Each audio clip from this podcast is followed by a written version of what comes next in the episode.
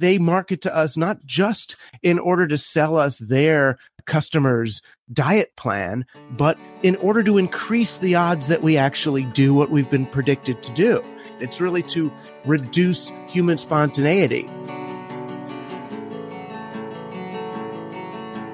This program is made possible by the members and donors to the show, and a quick reminder that we have launched our 2-in-1 winter fundraiser to raise funds for my upcoming Climate Ride event, raising money to fight against climate change, of course, and our membership drive to help support the show, including incentives like t-shirts and hoodies that we only make available during campaign drives. So check out the campaign at bestoftheleft.com/winter17 or find the big banner right on the homepage of our website. And of course, there's a link to the campaign right in the notes on the device you're using. And now, welcome to the award-winning Best of the Left podcast with clips today from Le Show, the Ralph Nader Radio Hour, We the Podcast, a TED Talk, and Thinking Cap.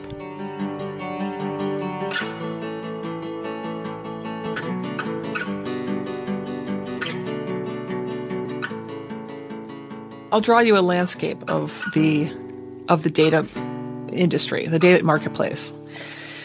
There are three big companies in the world, in this world.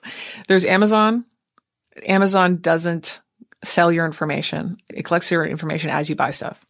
There's Facebook. Facebook doesn't sell your information directly, although it sells categories of people to advertisers, and that's how it makes money. So it doesn't say, hey, Kathy O'Neill is a woman with a PhD, white, living in New York. It doesn't do that. But if you want to advertise to white women in New York who's 45 years old, then you'll find me, right?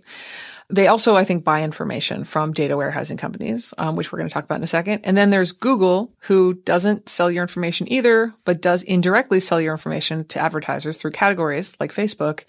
And I don't think Google buys data elsewhere. And then outside those three big companies, who are like islands that collect data, they don't sell data, they collect data, and they use data, but they don't sell it. Then there's just an enormous industry of secondhand data markets, which is to say, if you go to sort of any site outside those three companies, there are things called pixels where third-party data gathering companies will bombard you with cookies, and they'll track you, and they'll see, oh, I saw you at Footlocker.com, and now I'm seeing you at Zazzle.com, whatever it is. Mm-hmm. And then they collect all this information about you. There's hundreds and hundreds of those companies that do that.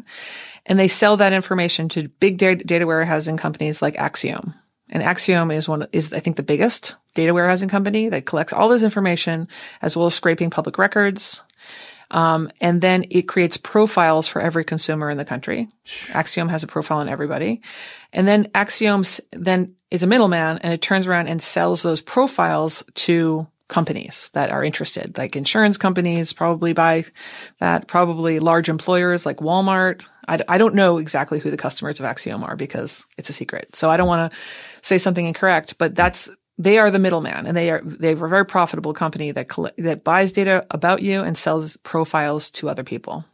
And this may not be in your wheelhouse, but does do not track, does tracking, ad blocking, does all these devices that have grown up to supposedly grant internet users a scintilla of privacy, do they keep you out of that marketplace, or does that just thin your data flow to the data merchandisers? So ad blockers doesn't thin anything. Ad blocker just doesn't let you see it at the end of the day, the advertising. But it doesn't prevent a future potential employer to buy information about you. Mm-hmm, mm-hmm. So ad blockers just is a way of kind of ignoring something, but it doesn't stop tracking as far as I know at all. Mm-hmm. I might be wrong about that. There's the do not track. You could set your browser to do not track. It is not, it's not honored. Nobody honors that as far as I know. It's just ignored. So that's you're asking nicely and they're ignoring you. Mm. You're tracked. But I'll say something, which is that I don't really care about that for myself. And I'm going to go back to what I was saying about the VC and what he made me realize is that this system isn't going to hurt me. I mean, I'm not saying it will never hurt me at all, but I'm saying I'm not the victim here. Mm-hmm. The victims are the people who have their demographics working against them in multiple ways. And they're the ones that are in every algorithmic system deemed the losers. So going back to for-profit colleges for a second, they're not just looking for poor people. They're looking for poor people that are also unaware of how college works. So they don't, specifically for people who don't know the difference between private colleges and for-profit colleges. Mm-hmm. They think public colleges sounds not as good as private or for-profit. And there are people like this, and they're often like parents of immigrants. They're often, people whose parents didn't go to college in general, right? Mm-hmm. So they're ignorant in a certain sense, and but they know, the one thing they do know is that if they want to be a real citizen of the middle class, they have to go to college. Mm-hmm. So they are vulnerable to the pitch. And so it's you were saying about tribes. It's not just that they're poor. They have to be poor, by the way, because otherwise they won't be eligible for federal aid. And this, as I said, it's a federal aid gaming system. Nobody who's not poor would ever be approached by for-profit colleges. They're only interested in that. But it's not just that. You have to intersect two things. You have to intersect being poor and being ignorant. And so that's where you really get the predatory behavior. And it's not just for-profit colleges. You also have payday lenders doing exactly the same kind of thing. Looking for vulnerable people who have no other options. Low information voters, I think the phrase is in some circles.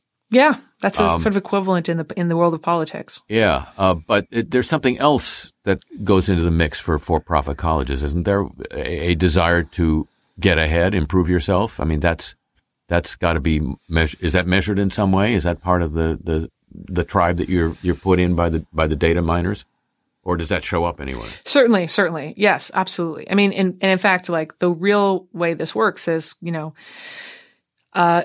the way Google ads are sold is by auction and by keywords. So definitely the for-profit colleges are paying big bucks for keywords such as college, go to college, where can I go to college, phrases like that. Mm-hmm. But they're particularly interested in a certain demographic. Yeah. So in a sense, you're being punished for being ambitious, but in the wrong demographic. Exactly. It's a fascinating book. And you have some suggestions at the end for ways to deal with this, so the picture is not all bleak. Have you had any feedback or blowback from the industry after this book was published? I haven't. I was expecting more than I got. I've gotten a lot of sheepish data scientists saying, wow, I'd never really thought about it. I've gotten a lot of silence. I'm starting to feel a little pushback from the tech giants indirectly. I think there's just an enormous amount of interest right now in antitrust law and whether it can try to push back against the power of Google and Facebook. And I have strong opinions about that. One of the things I call for near the end of the book with respect to political ads is like the fact that we have no idea what kind of messages are being sent to people on Facebook. And we even had voter suppression ads. They were the only reason we know about that is because the Trump campaign actually bragged that they were sending out voter suppression ads to African Americans on Facebook to keep them from voting. But we haven't seen what they say. Maybe they're false information. We have no idea. It's completely opaque. So I was calling for, show us the ads, show us all of them. Let me, as a journalist, look to see if you're sending different messages to different people, if you're sending false information to people. What kind of manipulation is this? And we know it's propaganda. That's kind of understood. Well, advertising is propaganda. Yeah. And political advertising. Yeah. But I think it enters an even more dangerous territory when you can tailor your message to exactly the person who is going to see it and no one else is going to see it. And that's why I worry about that. So just this week, I heard that Facebook has agreed to do something along these lines. And that's really good news. I'm reminded as you talk about that, of another book I read recently, which is Tim Wu's, book about the attention merchants. And yes. Basically what you're describing is what advertisers have been trying to do for 100 years now, which is, A, to attract our attention, and B, to talk to only likely prospects. Exactly. And technology has been, sort of a golden window into that promised land for them, not for us. For them, not for us. I would argue that we should just make it illegal to tailor political advertisement. I feel like we've already got enough evidence that it's a bad idea. Like, we should just not let them decide exactly who this is going to be seen by. We should say, you can show the ad to everyone or no one or a random selection of people, but you can't decide who should see this.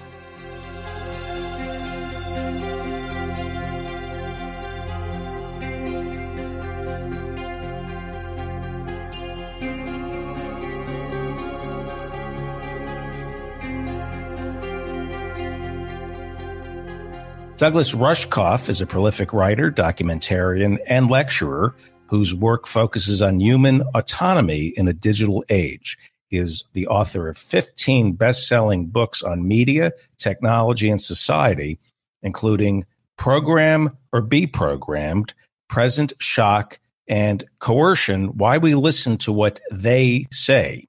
He has made such award-winning PBS frontline documentaries as Generation Like, Merchants of Cool, and The Persuaders, and is the author of the graphic novels Testament and Alistair and Adolf.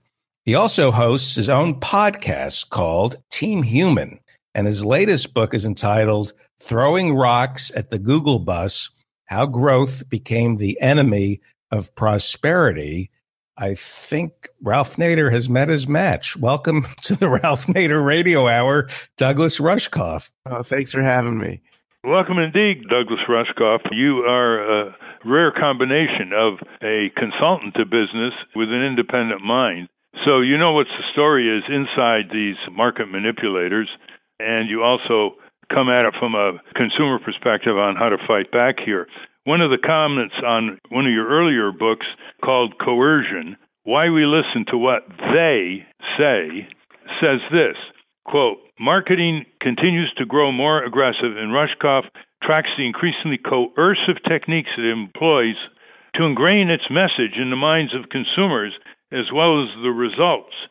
Toddlers can recognize the golden arches of McDonald's, young rebels get tattooed with a Nike swoosh, and news stories are increasingly taken verbatim from company press releases.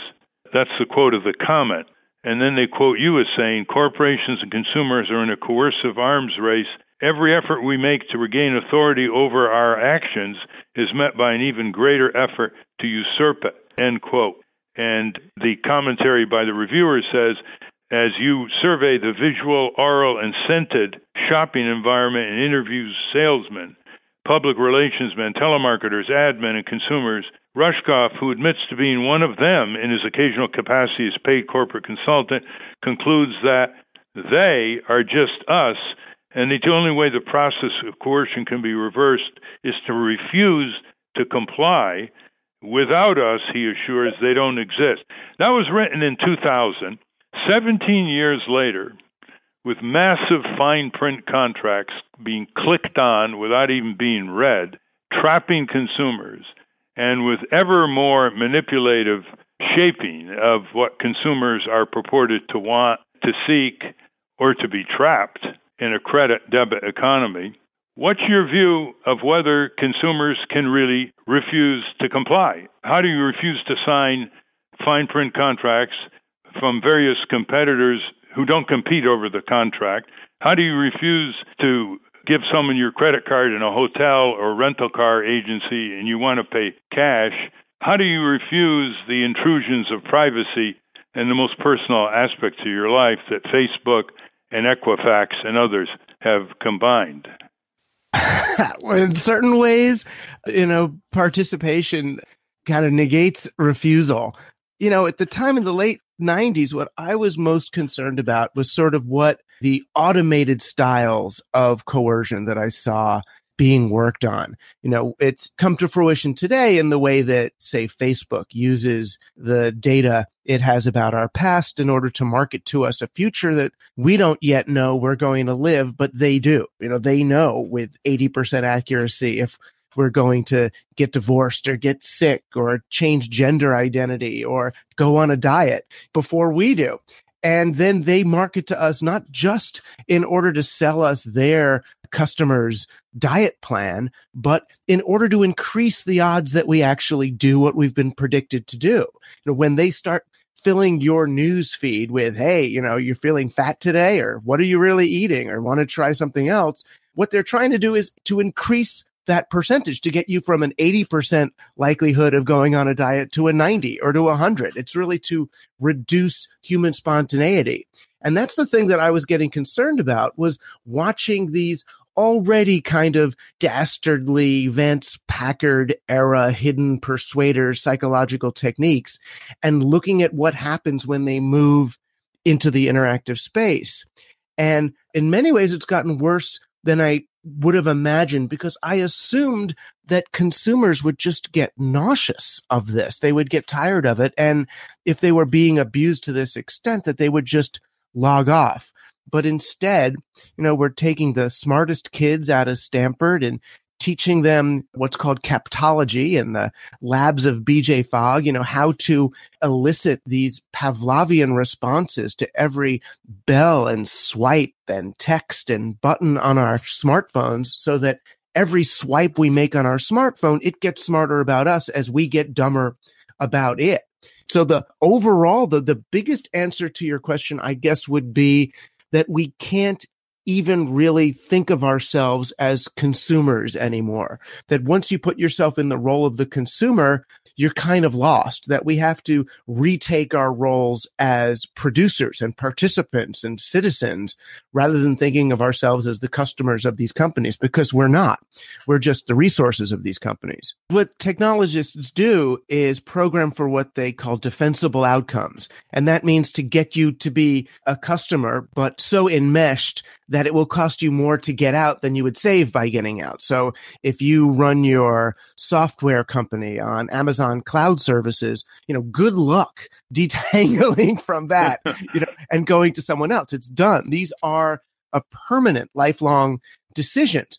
And, you know, the thing I did in the latest book, in this Throwing Rocks at the Google Bus book, was really looked at, why would developers be like this? Why do they want to have such, frankly, evil companies that really don't serve? You know, when an Uber goes into a taxi market, they're not trying to help people get to places better. They just are looking for the low-hanging fruit of an inefficient marketplace, and they're going to extract all the value of it and use their war chest of venture capital to lobby, as you would say, you know, to lobby laws to promote their monopolies. The same as Amazon going to books. But when you talk to the developers, they don't understand that there's another way. I mean, there's this one moment where it all became clear to me, is when I saw a friend of mine, Evan Williams, one of the founders of Twitter. He was on the cover of the Wall Street Journal with the number $4.3 billion under his photo, which was the amount of money he made when that company had its IPO.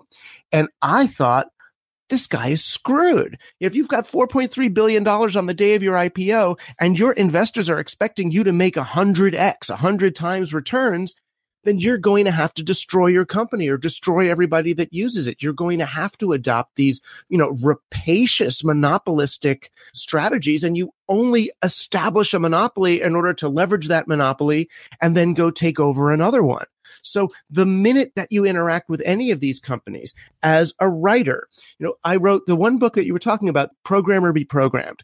I wanted to say something really, you know, important in this book about, you know, taking charge of your digital life and realizing that if you are not in charge, if you are not programming your own digital life, and I don't mean necessarily with code, but in the way you use these things, then you are the stooge, then you are being programmed by it.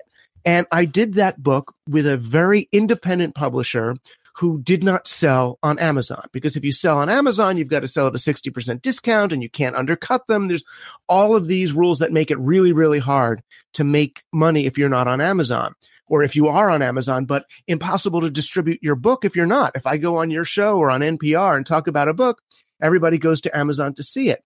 Yet this book, with an independent publisher, I ended up selling more copies of that than most of my other books, and at a much higher margin, because we weren't paying 60% and we could sell it cheaper and sell it as a paperback. Interesting. So what I would argue is that you can go around the system. You know, you don't have to use Uber. You could use Lyft. You don't have to use Lyft. You could use a local cab company. I mean, most of them have little apps now because they've caught up. You can operate outside that system. And I agree. Platform cooperatives are a terrific alternative to the platform monopolies that are being set up by these companies. These are worker-owned companies. Or a notion that I kind of borrowed from the Catholic popes of the early part of the 20th century, where they were arguing for something they called distributism, which means that the workers need to own the means of production, whether that in their time it was the little tools that they used to be plumbers or carpenters, or today, whether they're co-owners in the platform that they're building.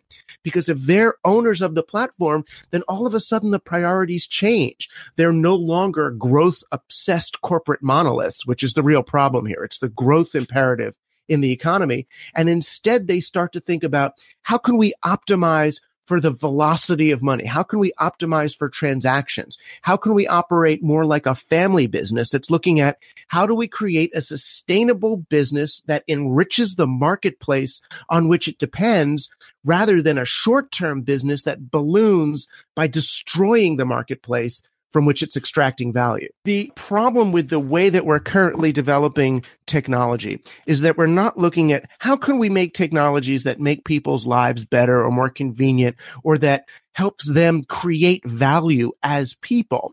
Technologies that we are building understand human beings purely as consumers, and not even traditional consumers that need this good or service, but consumers are just collections of data that we can mine in order to sell. That's what you are. You're no longer paying with your money. You don't have money. Consumers don't have money. The middle class is gone. All they've got left to pay with is their data. And that's a really difficult position to be in. So we develop new kinds of technologies that are really just new ways of collecting rent by learning more and more about who we are, and then using that information to reduce our spontaneity, to thwart our cognitive abilities. So the only real response, and I hate to say it, is to drop out to a large extent. It doesn't mean dropping out of technology, but it means not subscribing to all of these platforms. It means becoming aware of what are called the externalities of every technology purchase and use you make. It's to look at that smartphone and realize that the rare earth metals in that smartphone required little kids to go into caves in the Congo at gunpoint to get those minerals. So people always ask me, oh, what's the most environmentally friendly phone I can get next? It's like, your best next smartphone is the smartphone you already have, and not to get another one. But it's very hard for people to kind of to wrap their heads around this. And an important point to make is that, you know, it's not necessarily the fault of the kids who are working at Google and Facebook and everywhere else, even some of the people who are running it. They just come up with a technology idea. They go to Goldman Sachs or Morgan Stanley and they ask for money. And then all of a sudden, they're on a certain kind of hamster wheel that's requiring them to grow in order to survive. So the answer is, and this is what I'm trying to do now, this is what Throwing Rocks at the Google Bus is really about, is speaking not just to the public, but to developers, saying there's another way. How about, instead of having a 1 out of 1,000,000 chance of becoming a billionaire, how about a 1 out of 100 chance of becoming a millionaire? Isn't just having some millions enough? Then you could have a sustainable company. Then you could look at how can you make your market wealthy rather than poor? How can you run your company like a family business? How can you start moving towards a steady state economy with dividends and payouts rather than a growth-based economy that's always about capital and selling it? Did you know there's a company that agrees with you, Patagonia? Yvon Chouinard, yes, the founder and CEO of Patagonia, that produces outdoor clothing and is very successful. I know. And they're one of the few examples I get to bring up, you know, when I'm doing a talk for these people. But the thing that you have to realize, and I haven't said this publicly before, but, you know, I got invited out to a dinner with these super wealthy CEOs. I mean, a couple of them were like billionaire people.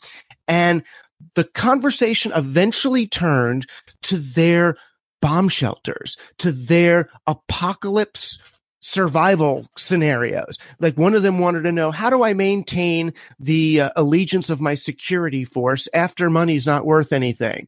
Or where should I be buying land for climate change? In Anchorage, Alaska, or down in New Zealand? First, as if I really know the answers to these questions. But the thing I keep telling them is, look, rather than trying to figure out how are you going to make enough money to insulate yourself from this horrible world, what about spending your effort making the world into a place where you don't feel the need to insulate yourself from it?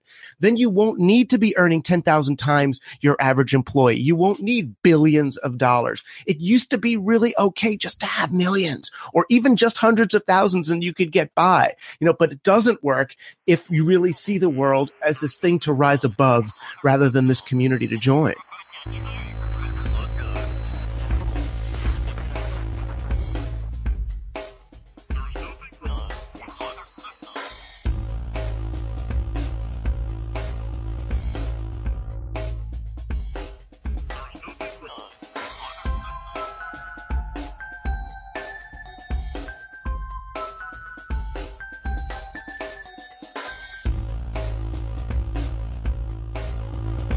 There's retail, which is highly concentrated.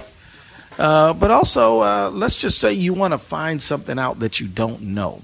Or even if you want to find out what the latest showings are at the movie you want to see this weekend. Say you use a search engine. How many choices you got there? Well, you really just have one. I mean, the folks from Google will say, oh, we got choice. You know, you can go over to Bing. But anyone who sort of moves back and forth between Bing and Google knows that Google has collected more information, that their searches are, because there's more people using it on a day-to-day basis, the search works better. So this is a case in which the nature of the technology tends to result in concentration of people going to one place. So, you know, for all intents, I mean, as you were pointing out, there really isn't any real choice if you want a sophisticated search. You got to go to Google. Yeah, well, you got Google, you got Yahoo, you got Microsoft, you got Bing, you got DuckDuckGo. And one thing about Google is that they will actually keep and then sell your search, the information you search on, you know? Yeah, and in many ways, it's like they say this is our private information. We collected this information. This is our business. But in many ways, think about that information that they've collected. This is information about you. It's the information about how you have been living your life, what you've been searching for, what you've been buying, what you've been thinking, what you've been reading. They even know how long the mouse wavers over a particular product you might want to buy online. I mean, you know, and by the way, I contest the idea that that's their information. It's our information. It's right. It's my personal information and collective. When you put it into a big pile, it is the public information. This is the information about what the public is doing. Right. So there have been various times in this country when we've had cases in which we said, oh, you know, all that information that you've put behind your wall, okay, maybe you actually, you've stored all of the grain in a particular part of this country in your silo. Well, you have to tell us, the public, how much grain is in that silo so we know you are not speculating on the knowledge that you're gaining from how much grain is in your silo. So you can't corner the market. You can't manipulate us. You can't sort of do with us what you will, and that is our information, and we are going to have it. So one of the things that we should be thinking about in this country right now is saying, hey, all that information that Google is gathering about what we're searching, also where we're driving, you know, through their Google Maps and Waze, That's our information. That is public information. That is information that belongs to us, and they have put it behind their walls, and we need to get it back. But, I mean, like, if you just look at – so we just talked about search engines. But if you want to go to do business in the arcade, food, and entertainment business, you know, about two companies control about 96%. That's CEC Entertainment, Inc. and Dave & Buster's. They pretty much divided up. After that, if you just want to get, like, paper products, you know, you got Kimberly-Clark, you got Procter & Gamble, you got Georgia-Pacific. They kind of divided up into thirds. Those three got about 90%. Wireless telecommunication carriers, 4. You got Verizon, AT&T, Sprint, and T-Mobile. They got about 94%. Satellite providers. You want to go get satellite? You call them DirecTV or Dish Network. What about getting a Coca-Cola, you know. We call it pop where I'm from. But you're dealing with Coke. You're dealing with, look what I just said, Coca-Cola, right? But you're dealing with Coca-Cola, Pepsi, or Dr. Pepper, Snapple. I mean, I could go on and on. Is this a good way to run an economy? And does it have to be this way? Well, some people do say it is a good way to run this economy, and they've actually won the debate for the last 35 years. I think it's now increasingly evident that it is a terrible way to run the economy. It crushes opportunity. It chokes off growth. It results in fewer jobs. It results in lesser jobs. It results in lower wages. The key thing is, I mean, in many cases, see, what you just said, you mentioned these various sectors in which two or three companies control everything. Yeah. But the thing, it's actually worse than that often, because these companies then engage in cartel behavior. They chop up the country into different regions. Right. They say, you know what? You go take care of business there and I'll take care of business here. So even though it looks like there's two companies, it looks like there's three companies, it's actually where you are, it's often just one company. Sure. And well, you made the point when it comes to autos, you know, that it may look like three companies, but it's only one because they all engage the same supplier network. They have abandoned vertical integration, and they just kind of buy from the same people. So if you got a flaw in the supplier, then the flaw could end up in all three brands.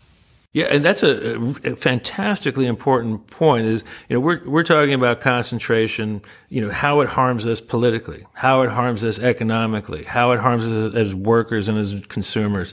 The other problem with concentration is that the complex systems that we depend on, the financial system, the banking system, the industrial system, when there is concentration in those systems, it makes those systems fragile. It makes those systems subject to cascading crashes. Some of you will remember the term too big to fail, which we applied to the banks back at the time of the bailout in 2008, 2009. What is too big to fail? It's when you allow the few to concentrate their risk. And by concentrating their risk, it allows them to socialize their risk, because someone has to bail them out when things go wrong, because otherwise all of society suffers. Well, you know, a thing about that, too, is that you know, we passed a law that said that if you're too big to fail, then you would be designated as a strategically important financial institution, a SIFI. And they are complaining about being called SIFIs. And there's an answer. If you don't want to be a SIFI, you can just break up and downsize. But we really don't see that happening. They're too busy trying to lobby Congress. Oh, you know, if you got, that's the thing about monopoly profits. There are some theories that say that if you get monopoly profits, you reinvest them in innovation. In all of my time studying this, have seen that very, very rarely. If you got monopoly profits, what you invest them in is buying power. Yeah, that's an interesting commodity around here in Congress. It's a lot cheaper than buying innovation.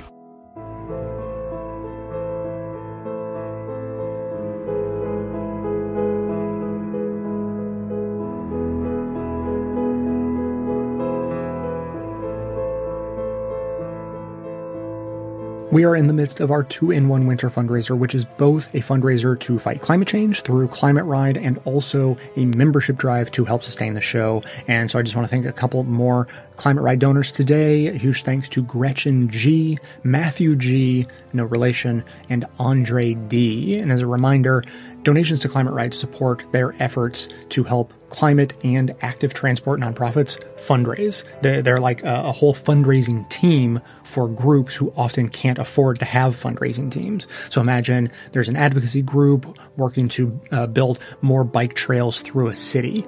They can use Climate Ride to raise thousands of dollars towards their efforts without having to manage any of the logistics. So they just recruit themselves and or their friends and colleagues to do this awesome multi-day hike or ride through Climate Ride.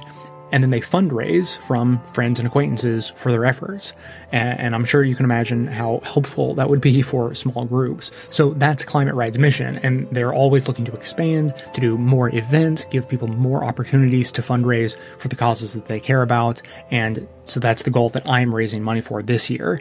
If that seems worthwhile to you and you want to support my efforts, then I hope you'll donate. And if you think this show is worthwhile and you get some value out of it, then I also hope that you will take advantage of the special offer we have going right now for anyone who becomes a member on Patreon and donates to Climate Ride. Besides getting all of the bonus content and ad-free versions of the show that we put out for members, new members who also donate $25 or more to Climate Ride can receive a t-shirt or hoodie as a thank you for supporting both causes. For all of the details, just head to bestoftheleft.com and click the huge winter fundraiser banner on the homepage, or of course there is a convenient link right in the show notes that you can probably click from the device you're using to listen to me say this right now. Thank you in advance so much for your support.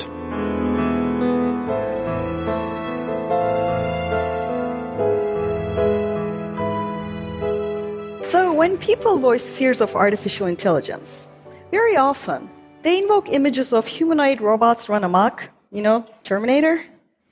You know, that might be something to consider, but that's a distant threat. Or we fret about digital surveillance with metaphors from the past. 1984, George Orwell's 1984, it's hitting the bestseller lists again. It's a great book, but it's not the correct dystopia for the 21st century.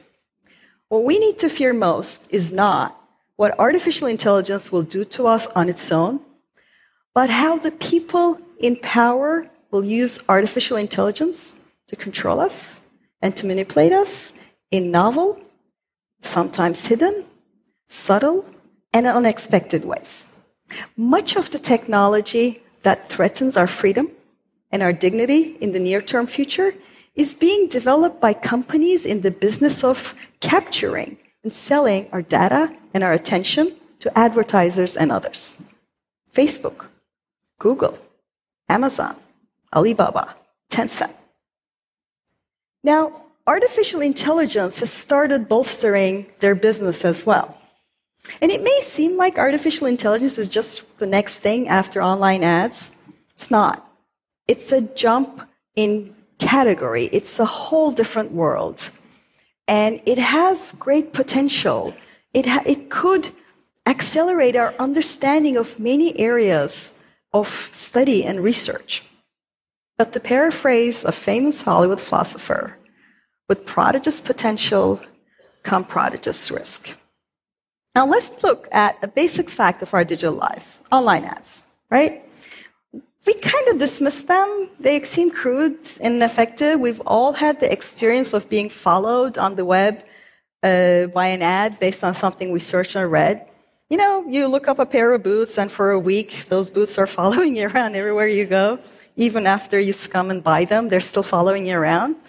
We're kind of inured to that kind of basic, cheap manipulation. We roll our eyes and we think, you know what? These things don't work. Except online, the digital technologies are not just ads. Now, to understand that, let's think of a physical world example. You know how at the checkout counters near supermarkets, near the cashier, there's candy and gum at the eye level of kids? Now, that's designed to make them whine at their parents, just as the parents about to sort of check out. Now, that's a persuasion architecture. It's not nice, but it kind of works. That's why you see it in every supermarket.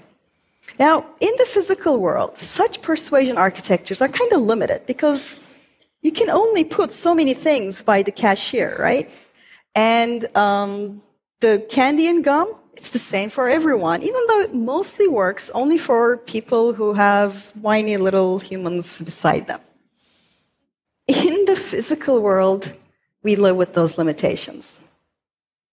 In the digital world, though, persuasion architectures can be built at the scale of billions, and they can target, infer, understand, and be deployed at individuals one by one, by figuring out your weaknesses, and they can be sent to everyone's phone private screen So it's not visible to us. And that's different. And that's just one of the basic things that artificial intelligence can do. Now let's take an example. Let's say you want to sell plane tickets to Vegas, right? So in the old world, you'd think of some demographics to target based on experience and what you can guess. You might try to advertise to men between the ages of 25 and 35, or people who have a high limit on their credit card, or retired couples, right? That's what you would do in the past. With big data and machine learning, that's not how it works anymore. So to imagine that, think of all the data that Facebook has on you. Every status update you ever typed, every messenger conversation, every place you logged in from, all your photographs that you uploaded there. If you start typing something and change your mind and delete it, Facebook keeps those and analyzes them too. Increasingly, it tries to match you with your offline data. It also purchases a lot of data from data brokers. It could be everything from your financial records to a good chunk of your browsing history, right? In the US, such data is routinely collected, collated, and sold. In Europe, they have tougher rules. So what happens then is, by churning through all that data, these machine learning algorithms, that's why they're called learning algorithms. They learn to understand the characteristics of people who purchased tickets to Vegas before. When they learn this from existing data, they also learn how to apply this to new people. So if they're presented with a new person, they can classify whether that person is likely to buy a ticket to Vegas or not. Fine. You're thinking, an offer to buy tickets to Vegas. I can ignore that. But the problem isn't that.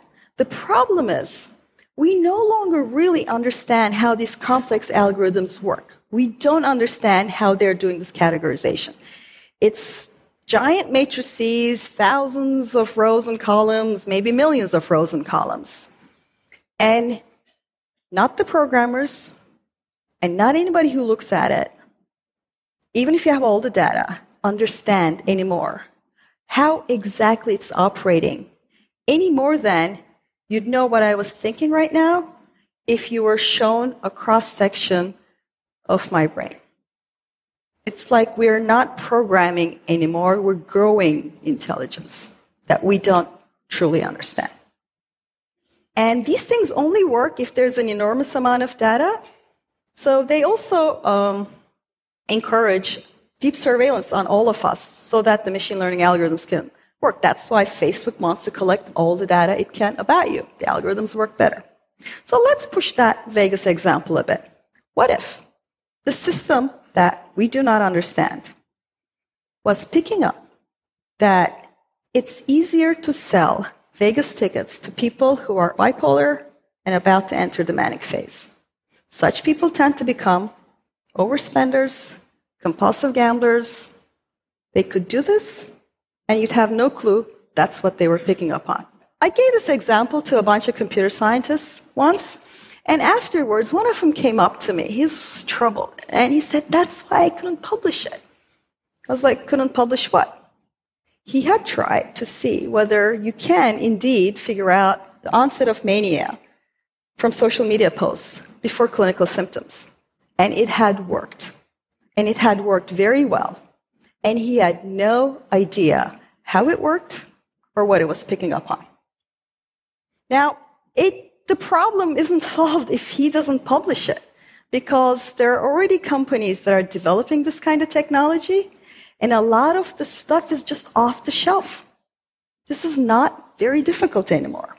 Do you ever go on YouTube meaning to watch one video, and an hour later, you watch 27. You know how YouTube has this column on the right that says, up next, and it autoplays something?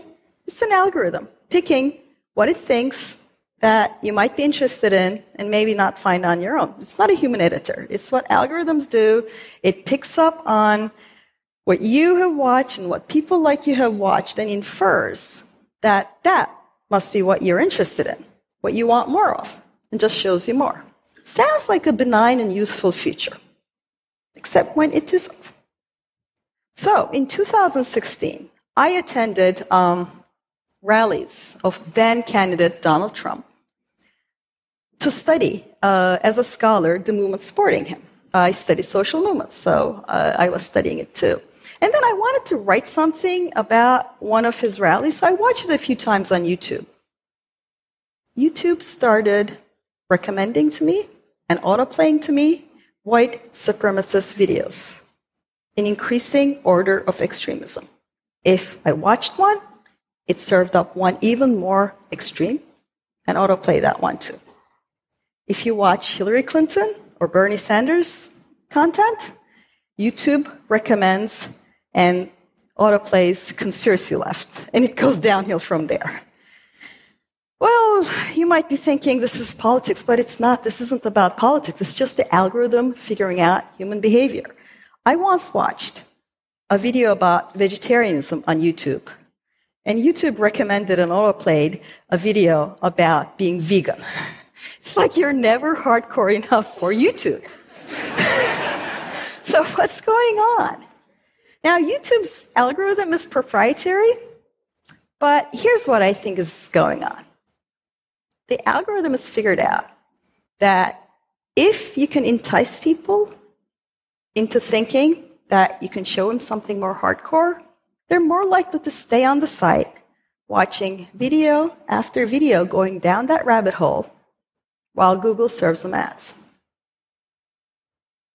Now, with nobody minding the ethics of the store, these sites can profile people who are Jew haters, who think that Jews are parasites, and who have such explicit anti-Semitic content, and let you target them with ads.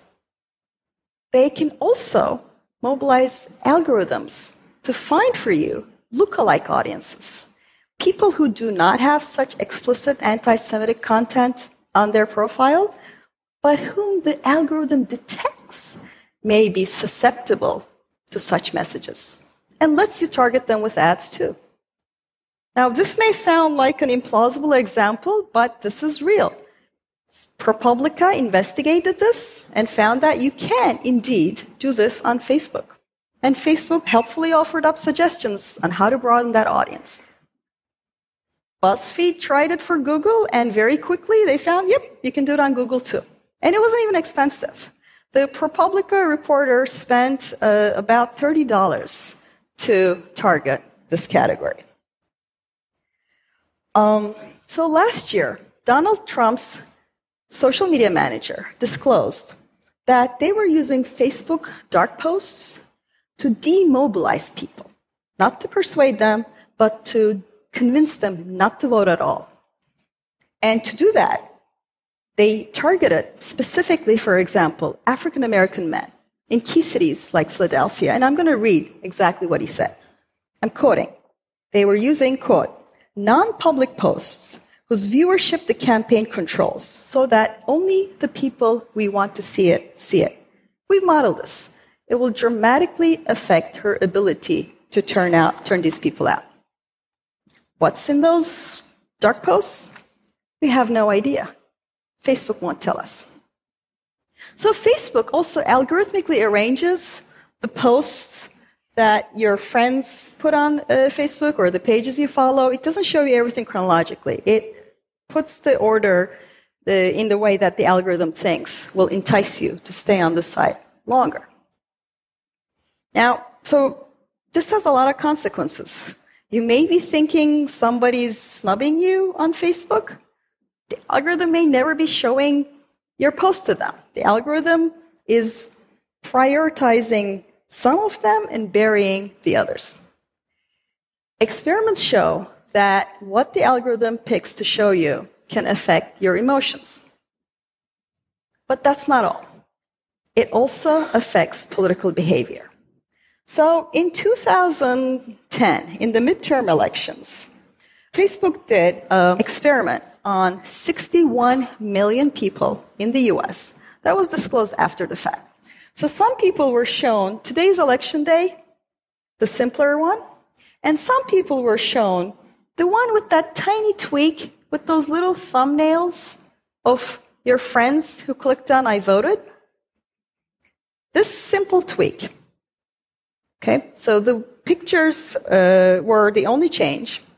And that post, shown just once, turned out an additional 340,000 voters in that election, according to this research, as confirmed by the voter rolls. A fluke? No. Because in 2012, they repeated the same experiment. And that time, that civic message, shown just once, turned out an additional 270,000 voters. For reference, the 2016 U.S. presidential election was decided by about 100,000 votes. Now, Facebook can also very easily infer what your politics are, even if you've never disclosed them on the site, right? These algorithms can do that quite easily. What if a platform with that kind of power decides to turn out supporters of one candidate over the other? How would we even know about it? Now, we started from someplace seemingly innocuous, online ads following us around, and we've landed someplace else. As a public and as citizens, we no longer know if we're seeing the same information or what anybody else is seeing. And without a common basis of information, little by little, public debate is becoming impossible. And we're just at the beginning stages of this. These algorithms can quite easily infer things like your people's ethnicity, religious and political views, personality traits, intelligence, happiness, use of addictive substances, parental separation, age, and genders, just from Facebook likes. These algorithms can identify protesters, even if their faces are partially concealed. These algorithms may be able to detect people's sexual orientation just from their dating profile pictures. Now, these are probabilistic guesses, so they're not going to be 100% right. But I don't see the powerful resisting the temptation to use these technologies just because there's some false positives, which will, of course, create a whole other layer of problems. Imagine what a state can do with the immense amount of data it has on its citizens. China is already using face detection technology to identify and arrest people. And here's the tragedy. We're building this infrastructure of surveillance authoritarianism merely to get people to click on ads. And this won't be Orwell's authoritarianism. This isn't 1984. You know, if authoritarianism is using overt fear to terrorize us, we'll be scared. But we'll know it. We'll hate it, and we'll resist it. But if the people in power are using these algorithms to quietly watch us, to judge us, and to nudge us, to predict and identify the troublemakers and the rebels, to deploy persuasion architectures at scale, and to manipulate individuals one by one using their personal individual weaknesses and vulnerabilities. And if they're doing it at scale, through our private screens, so that we don't even know what our fellow citizens and neighbors are seeing, that authoritarianism will envelop us like a spider's web. And we may not even know we're in it. So Facebook's market capitalization is approaching $500 billion. It's because it works great as a persuasion architecture. But the structure of that architecture is the same, whether you're selling shoes or whether you're selling politics. The algorithms do not know the difference. The same algorithms set loose upon us to make us more pliable for ads are also organizing our political, personal, and social information flows. And that's what's got to change. Now, don't get me wrong. We use digital platforms because they provide us with great value. I use Facebook to keep in touch with friends and family around the world. I've written about how crucial social media is for social movements. I have studied how these technologies can be used to circumvent censorship around the world. But it's not that the people who run, Facebook or Google are maliciously and deliberately trying to make the country or the world more polarized and encourage extremism. I read the many well-intentioned statements that these people put out, but it's not the intent or the statements people in technology make that matter. It's the structures and business models they're building. And that's the core of the problem. Either Facebook is a giant con of $500 billion and ads don't work on the site, that it doesn't work as a persuasion architecture, or its power of influence is of great concern. It's either one or the other. It's similar for Google too. So, what can we do? This needs to change. Now, I can't offer a simple recipe because we need to restructure the whole way our digital technology operates. Everything from the way technology is developed to the way the incentives, economic and otherwise, are built into the system.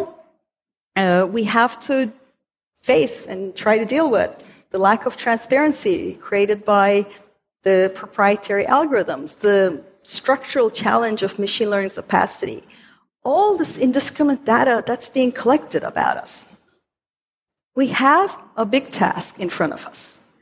We have to mobilize our technology, our creativity, and yes, our politics, so that we can build artificial intelligence that supports us in our human goals, but that is also constrained by our human values. And I understand this won't be easy. We might not even easily agree on what those terms mean.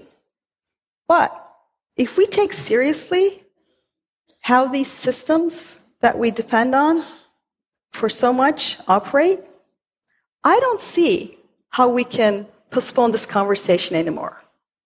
These structures are organizing how we function, and they're controlling what we can and we cannot do. And many of these ad-financed platforms, they boast that they're free. In this context, it means that we are the product that's being sold.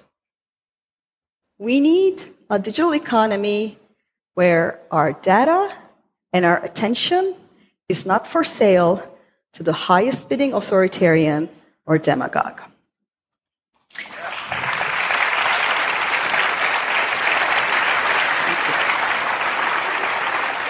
So, to go back to that Hollywood paraphrase, we do want the prodigious potential of artificial intelligence and digital technology to blossom.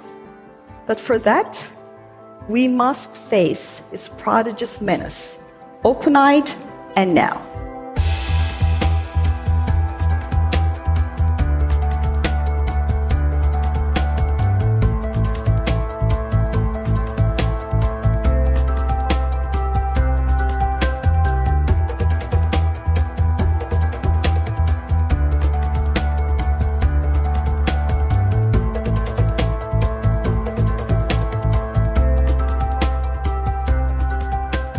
I just did a short video series on the power of prosecutors and district attorneys that the Brooklyn Defender Services put out, and they had a bunch of voices in it. Adam Foss, who's a former assistant district attorney out of Massachusetts, DeRay McKesson, who is a spokesmodel for Patagonia, blue vests, and does some work on police reform, and a bunch of other folks.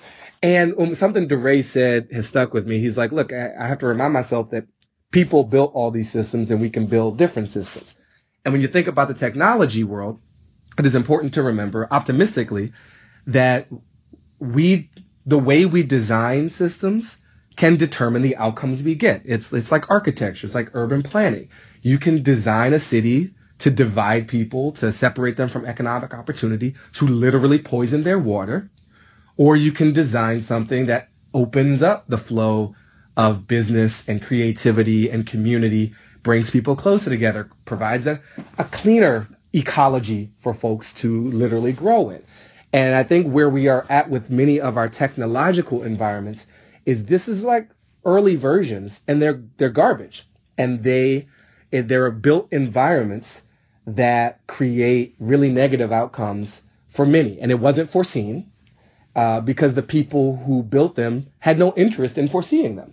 They were not representative of the user base. Their incentives were not to draw people closer together or engage in meaningful exchange.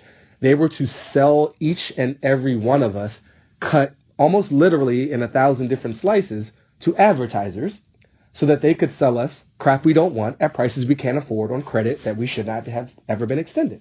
That's what we're living in. So it's not just like, oh, Twitter's bad or Facebook brings out the worst in us. They're bringing out the worst in us is their business model, and it's profitable, and it's driven by a funding model of venture capital and a 10x return mandate that says, well, the only way we can support this is to sell people, you know, into a sort of very beautifully bullshitted story that comes down to a light version of slavery. Like we're selling people, we're selling our identities, we're selling our preferences, we're selling our relationship data. Facebook knows me way better than my girlfriend. Mm-hmm. Instagram knows me way better than my mother ever did. Mm-hmm. There's a very thin dotted line between how we see our communities, cities all across, not this country, but just the world. You know, they all look the same. They're all being gentrified in the exact same way. They all have the same design aesthetic. They all have the same kind of Starbucks vibe. They all have the artisanal bacon ear, kale wraps, food truck village, because we're just copying and pasting this stuff. And the people who live there didn't choose it. The people who have the resources to define a space did. So it's not a fair fight. You thought the cigarette lobby was hard. You thought just say no was wrong. Like we are up against, you know, the most addictive. We're up against consciously engineered addictive forces that would make R.J. Reynolds jealous. Yeah. So how do you see these platforms evolve in 10, 20 years? I mean, I don't know if you have kids, but I'm wondering, like, what kind of social platforms will Michelle's kids be interacting with in 10, 15 years? What's the future of Facebook and Twitter? So Michelle's children will have more virtual friends than verifiably human friends in the future. That we will have bot friends. We will have assistants that optimize the tiniest decisions in our lives in the way that we use Google Maps and don't know how to navigate our own cities without them now. For those of us who are really plugged into the smartphone, we don't know where we're going. We were a blue dot on a screen. And I think the worst version of the future is where we all become licensees or licensors of our own selves, where we don't even have a right to ourselves, because actually Google owns more of us than we do, or Equifax owns more of us than we do. And we are just subscribers. Like we are Spotifying ourselves to like live our own lives. And we could be cut. This is the playlist that you can use for your life. Yeah. This is the food you can eat. This is where you can spend money. These are the friends you can have. These are the people you can have sex with. These are the places you can visit. That is a dystopic Black Mirror-like version of the future where we have to sign an end-user license agreement to be ourselves. Yeah. Yeah. The alternative is one where we say, hey, and there's a possible coalition here where you get the libertarians and the property rights people and the civil liberties crowd together. And you're like, you know what? All that information is me.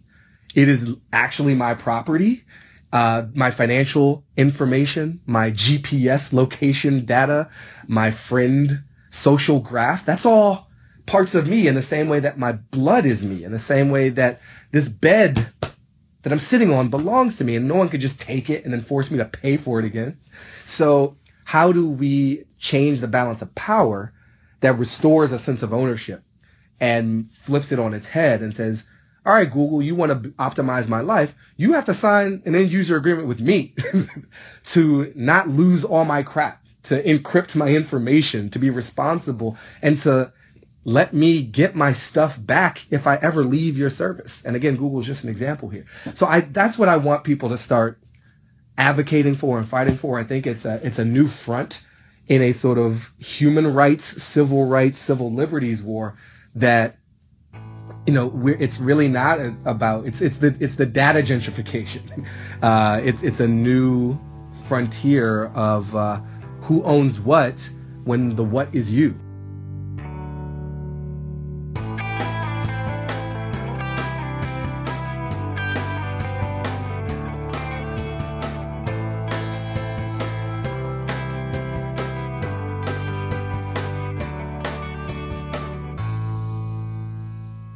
We've just heard clips today, starting with Harry Shearer on Le Show interviewing the author of Weapons of Math Destruction on the intersection of big data, targeted advertising, and elections. Ralph Nader interviewed the author of Throwing Rocks at the Google Bus about rethinking how we design technologies and business.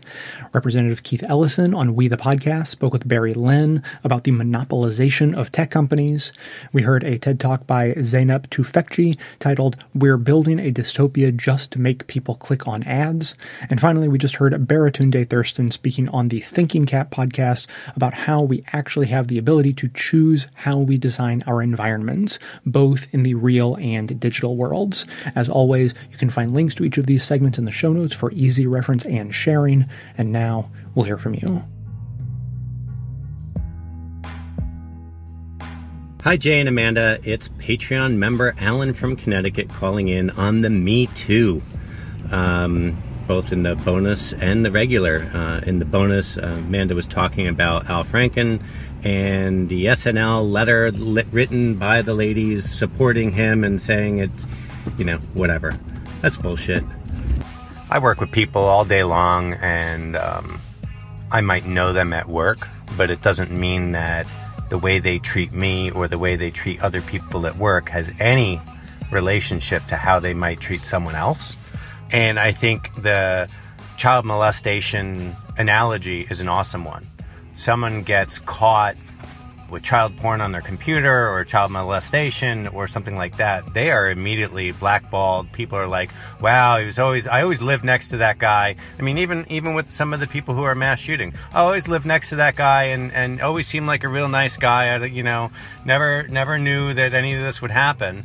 But that doesn't justify or excuse that people do that. And I can't but help think that all this needs to go back to playgrounds and early education schools. And I know Amanda was talking about, you know, I wish we could sentence them or send them to a class like you do a DWI to get learned in this stuff. And the learning has to happen in early childhood and so forth. My son was talking about Al Franken with me because I brought it up, and he said, you know, he seems like he's better than the other guys that are doing it. The other guys are really, really bad, but, you know, he's not so bad. And so I have to explore that a little bit more with him because, like, that's not cool. And so I'm glad that came up because at least I can start to address and see, like, why do you think that this one person is better than the other? Because it's about behaviors, and behaviors need to be addressed. They need to be addressed and taught as children, but they need to be addressed as adults. And I can go on quite some time, which I'll skip at this point, but I'll call back later on what an equal punishment is, because I have some thoughts on that. But we can't allow any of this to be okay, and that's obvious, but we need to make parallelisms to other things that people would automatically say that's not okay. Anyway, great topic, great bonus edition. Thanks, and stay awesome.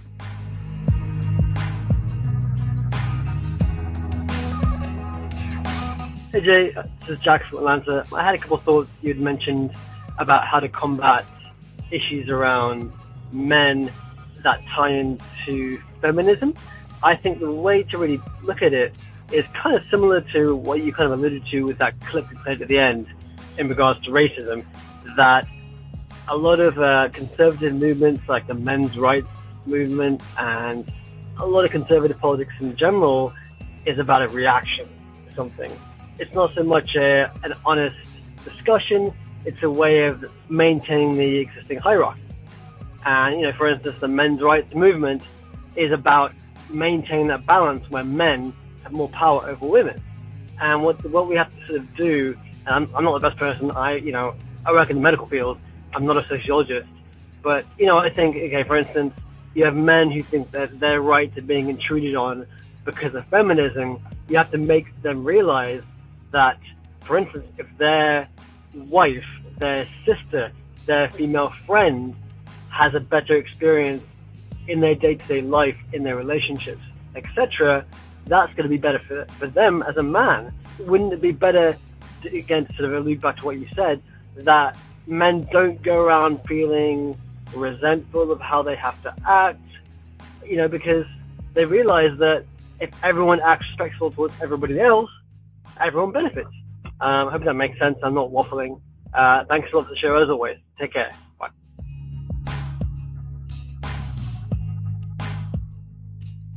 Thanks for listening, everyone. Thanks to the volunteers who helped gather clips to make this show possible. Thanks to Amanda Hoffman for all of her work on our social media outlets and activism segments. And thanks to all those who called into the voicemail line. If you'd like to leave a comment or question of your own to be played on the show, simply record a message at 202-999-3991. Today, I just want to tack on a few thoughts on today's topic. I think that today's topic really crystallizes an issue that has been going through my head in a variety of ways over the last few years. You know, if you've been listening for a while, you may remember a few years ago, I started touching on this, this recurring theme of the dichotomy between the individual and the social good. And the way that usually manifests itself is, what is purely and selfishly good for an individual is very often bad for society. And in reverse can sometimes be true, like what's good for society will obviously be good for many people individually, but it may not be as good. It may not allow you to selfishly pursue what you want to get as rich as possible or whatever.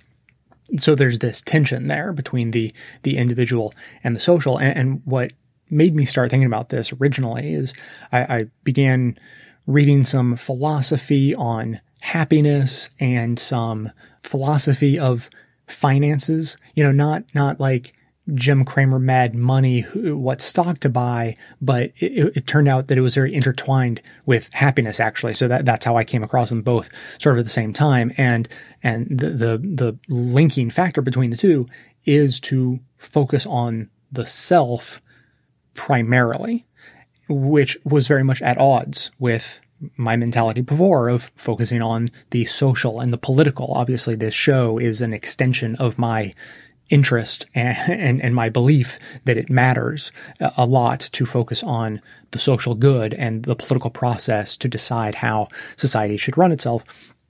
So I began looking into these things. I just sort of stumbled onto them. You know, a friend recommended a blog to me and I started reading it, and a lot of it resonated with me. And so, you know, I got into it and it made me have this thought about the individual versus the societal. You know, when you're talking about personal finances or personal happiness, if you depend on political processes or social mechanisms to find your happiness or to guide your own personal, like, financial life or to guide your career life, anything along those lines, then you're pretty much doomed to be in a bad mood most of the time and be constantly cursing politicians for your inability to get ahead. And so the tension between these ideas, the traditionally progressive idea that society and social mechanisms matter, and the conservative idea that the individual matters and you just need to do for yourself what you can and don't worry about everyone else. Both of those seem obviously to be wrong to me. If you go in the extreme in either direction, it just seems obviously wrong. And so today's episode is bringing all these thoughts back to me anew, but in a new way, because the way that we can deal with technological monopolies and our own personal digital environments is, well, I guess to be honest, it's sort of what I've been thinking about more recently. Like I sort of felt like I covered the happiness and the financial management stuff a couple of years ago. And what I've been thinking about more now is personal digital management of one's life. You know, I began experimenting with turning off all of my notifications. And honestly, I feel lucky that I was never particularly interested in Facebook. So that wasn't like a habit I developed and needed to try to kick. But a lot of the things that we do with our phones, on our computers, the way we shop, the way we live our lives, a lot of that can be managed. You know, we can make decisions of how we interact with these things. We can decide to kick our habits for shopping on Amazon or scrolling through Facebook or whatever.